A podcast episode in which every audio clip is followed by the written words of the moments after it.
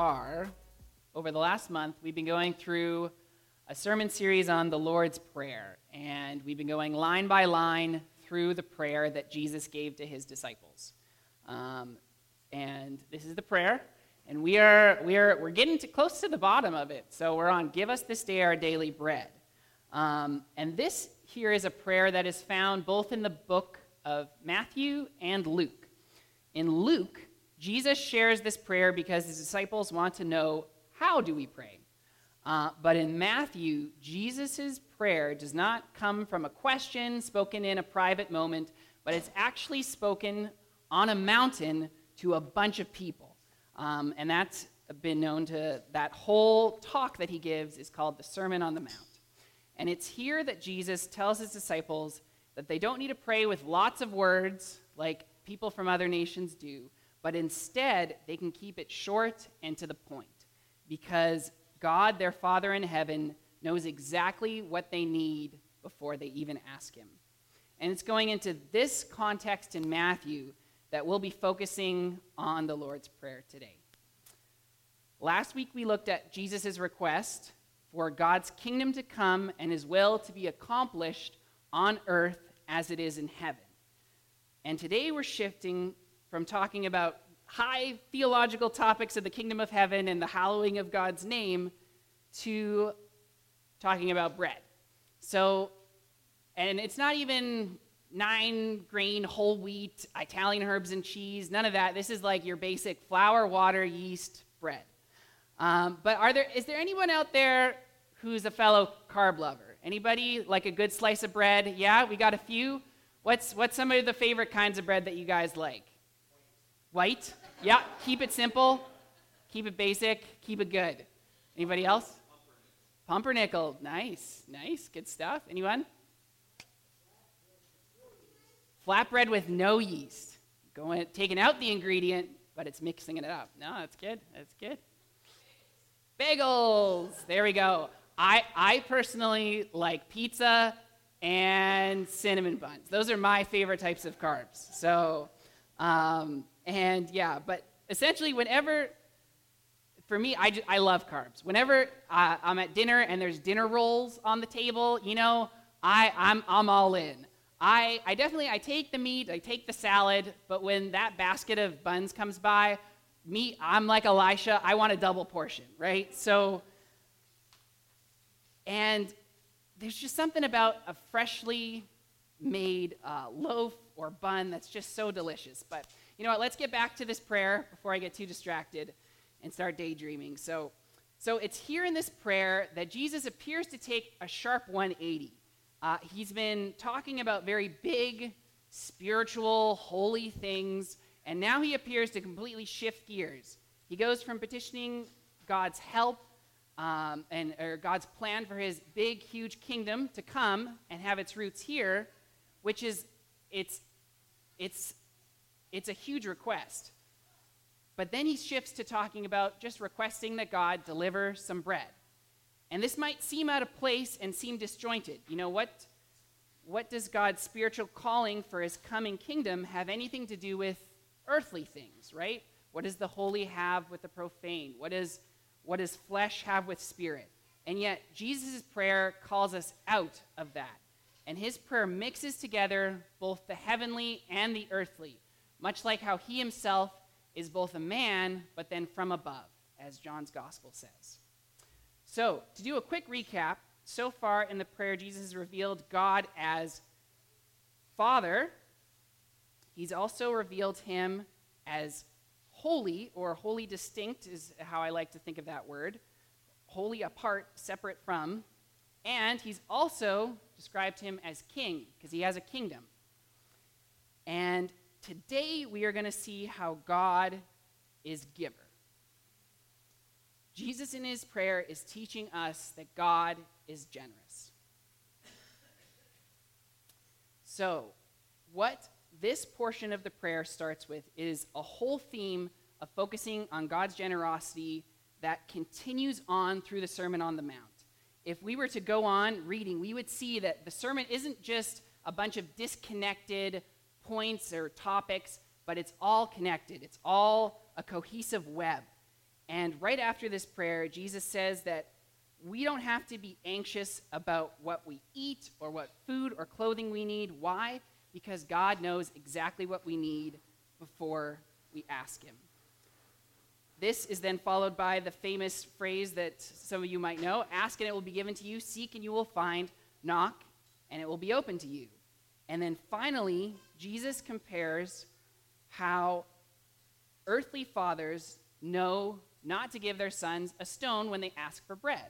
And so then, how much more will God then give his children out of his abundance? God is our Father. He is a generous parent who is not distant, but he understands our situation. He understands where we are in life. And Jesus wants his disciples to have faith that God knows what we need, and so we don't have to be full of fear and apprehension about the future. We can trust him. In his request for bread, we see that Jesus is in tune with God. He knows that the Father is not stingy, he's not greedy, but instead he takes delight in giving to his children. When it comes to requesting bread, Jesus doesn't even he doesn't even offer any bargaining. He doesn't say, "God, if you do this, then I'll do this." Instead, rather, Jesus simply offers up his request with no strings attached. It seems as if he knows that God will not hold his performance against him when it comes to providing for his basic needs. God will not starve us for our transgressions. But there's a couple key words here that we haven't yet talked about, and that's this re- the, uh, that this request actually introduces, and it's the words us and our. So, up to this point in Jesus' prayer, he hasn't really emphasized the communal, the, the non individual nature of his prayer. If you blink, you've already missed it because Jesus opens up with saying, Our Father, right? But then, so far, then the prominent pronouns that are used is your, right? Hallowed be your name, your kingdom come, and your will be done. But here, he doesn't say, Give me my daily bread. Instead, he goes beyond the four walls of self into the wide space of community because humans are not meant to be alone, right? God created us for community.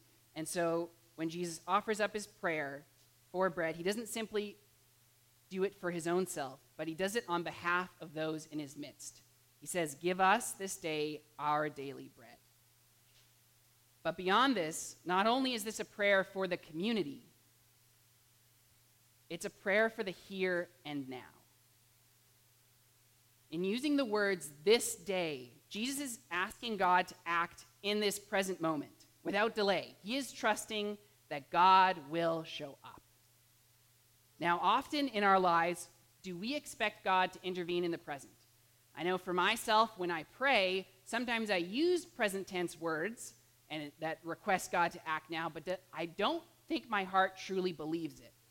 I, I can see God maybe working in the future, but do I actually believe he acts in the here and now? But Jesus' words encourage us to take a leap of faith and trust that God is working, not just in some distant future, but in the present moment in this day.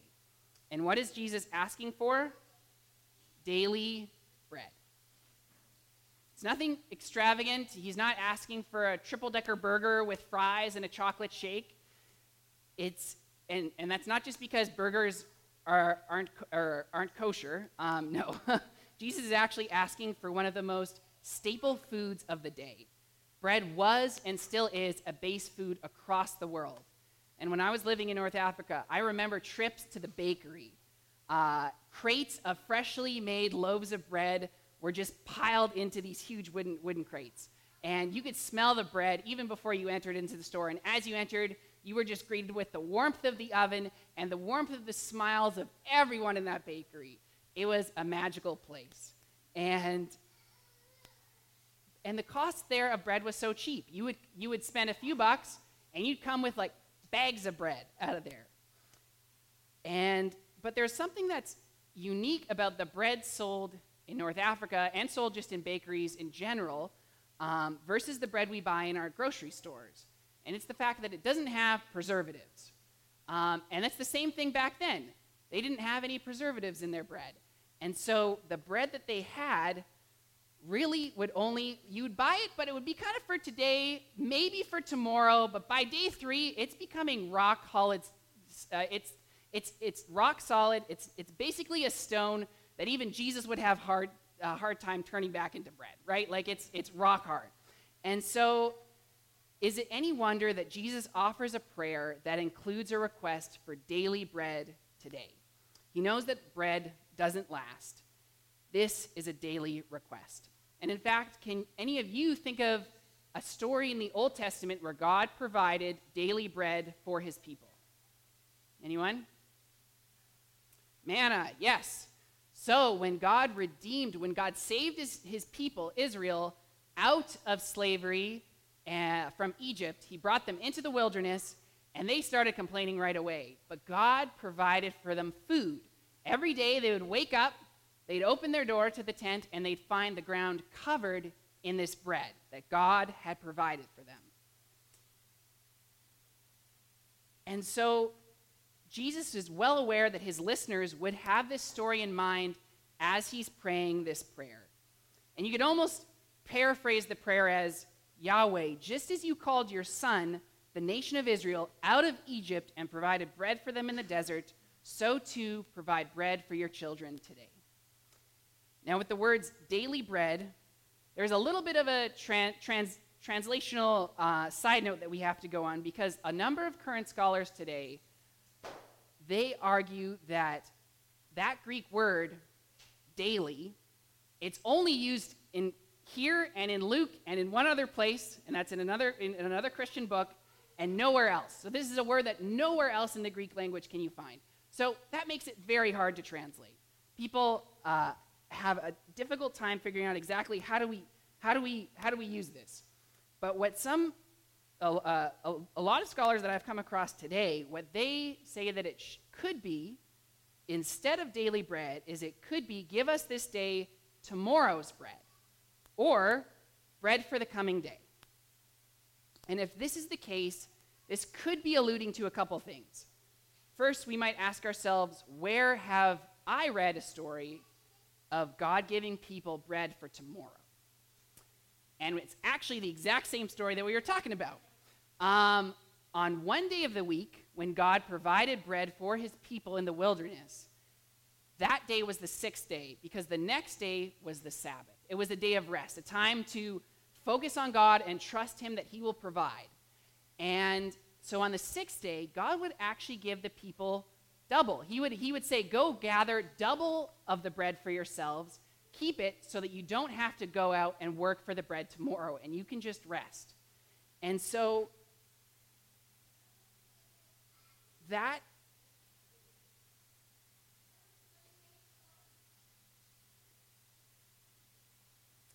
And so that is that is what God did. He provided for them not just for today's bread, but also for the next day.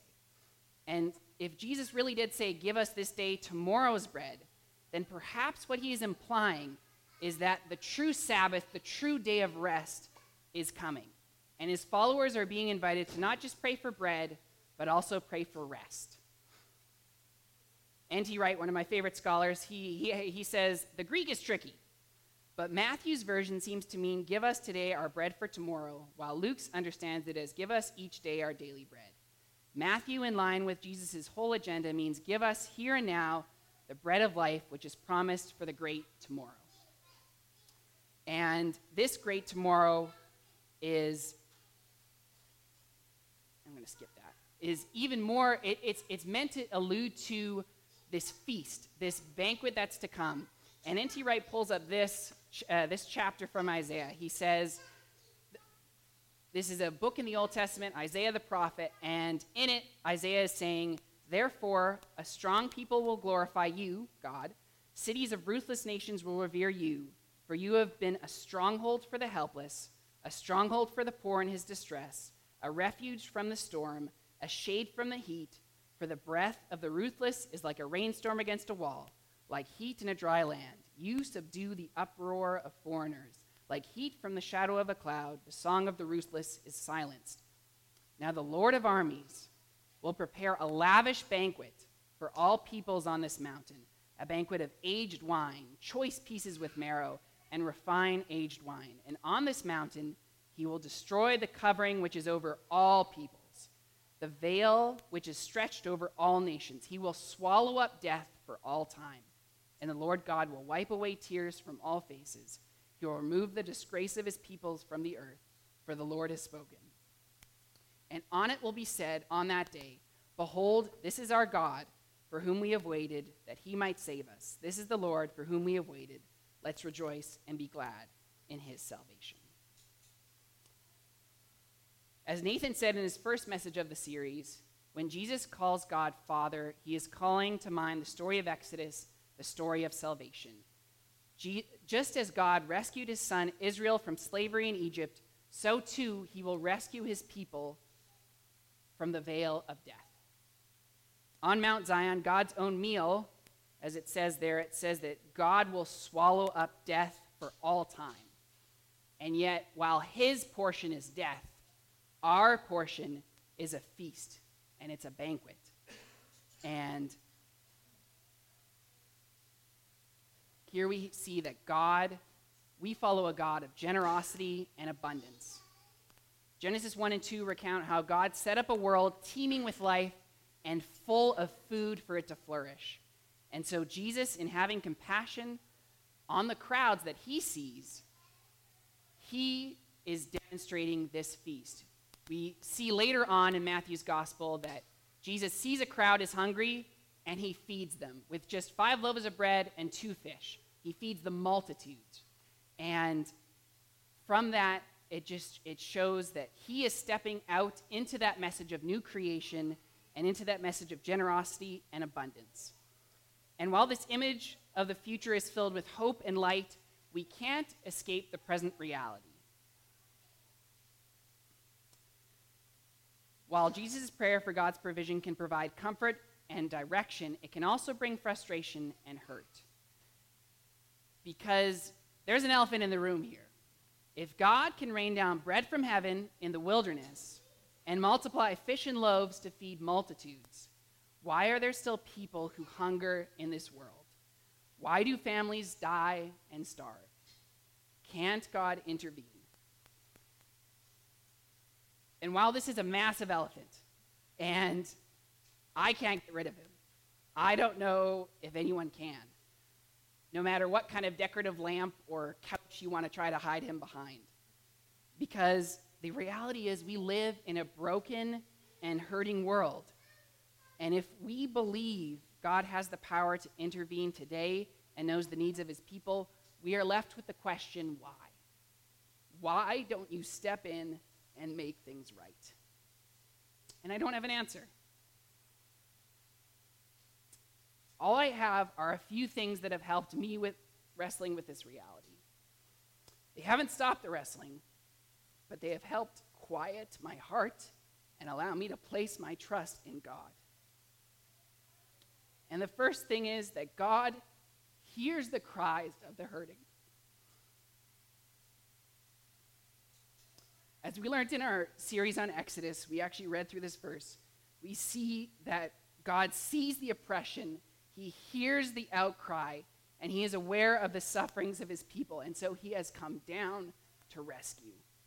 God sees, he hears, and he is aware of the injustice and those who are hurting. And his response is not to leave, not to abandon us, but to come down. As Nathan reminded us a few weeks back, this prayer of Jesus flows out of the confidence and knowledge that God loves us and cares for us. God cares for his children, and he knows them. Secondly, God works with his people to bring rescue, to bring liberation.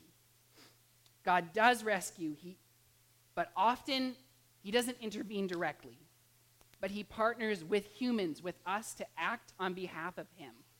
With the story of Exodus, God does not confront Pharaoh directly, but rather he selects Moses and Aaron to represent him before the king. It is through Moses and Aaron's obedience to their calling that God is able to redeem his people from their affliction. And if we see here at the start of the Sermon on the Mount, Jesus says, You are the light of the world. We are called to give light and we to let our light shine. And then later on, he says, Give to him who asks you, and do not turn away from him who wants to borrow from you. And then even later, he says, He assumes giving. He says, So when you give to the poor, do not sound a trumpet before you.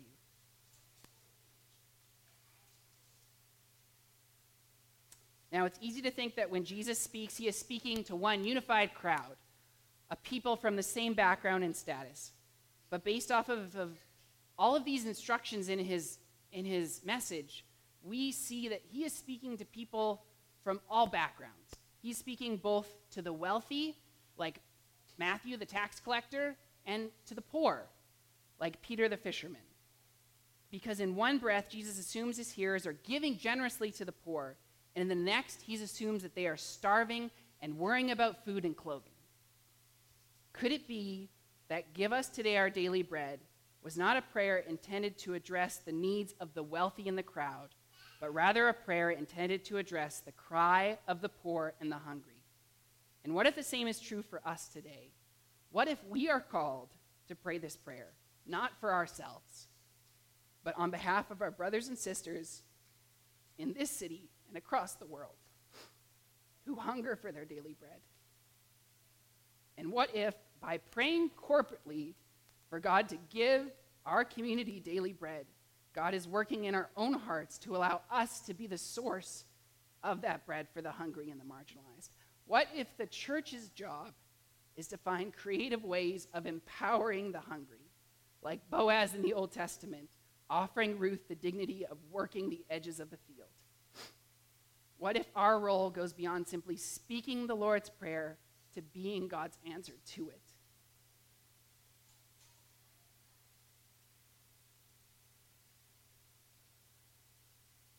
Because Jesus, the true bread from heaven, came down and was born not into a wealthy place, but born in a manger to a poor family who ended up being refugees in Egypt. Jesus fled from his home to a distant land. And Jesus no doubt knew hunger growing up. The, the Son of Man has no place to lay his head. But like the widow who gave all she had, Jesus offered up all of himself for us all. And every week, we tend to gather around a sacred activity of communion where we get the chance to eat bread in remembrance of his body, which he gave over to death for us. In fact, when Paul recounts the Lord's Supper, he says, For as often as you eat this bread and drink this cup, you proclaim the Lord's death until he comes. And notice how Jesus, through the writing of Paul, does not put a limit on this practice of communion. It's not capped off at just once a year, it's not capped off at just once a month or once a week. Perhaps Jesus intended that each day, as his followers prayed for and ate their daily bread, they were to make space to remember him. Maybe the line between heaven and earth, holy and profane, spirit and flesh, really is blurred. Perhaps the arrival of God's upside down kingdom has more to do with praying for our daily bread than we can truly imagine. Let's pray. God, we thank you that, like Elijah said, you are a stronghold for the helpless, a stronghold for the poor in their distress, and a refuge from the storm. God, we thank you that you do provide for us. We thank you that you do see us. You know our situation you know where people are at in this world, and you know those who are hurting. And so, God, I pray that you would use us to be your light, to be your bread for those people. God, I ask that you would just bless this church with creativity for us to find ways of just, to, to bring about justice in this city and across the world. We thank you for the fact that you are creator and that you've given generously to us. And so we pray that we would be able to give of ourselves, of our time, our resources, and of our creativity, God. We thank you for your sacrifice through your Son, and we just pray your blessing upon us as we go out into this week. And so, God, I just close with give us our daily bread. In your name.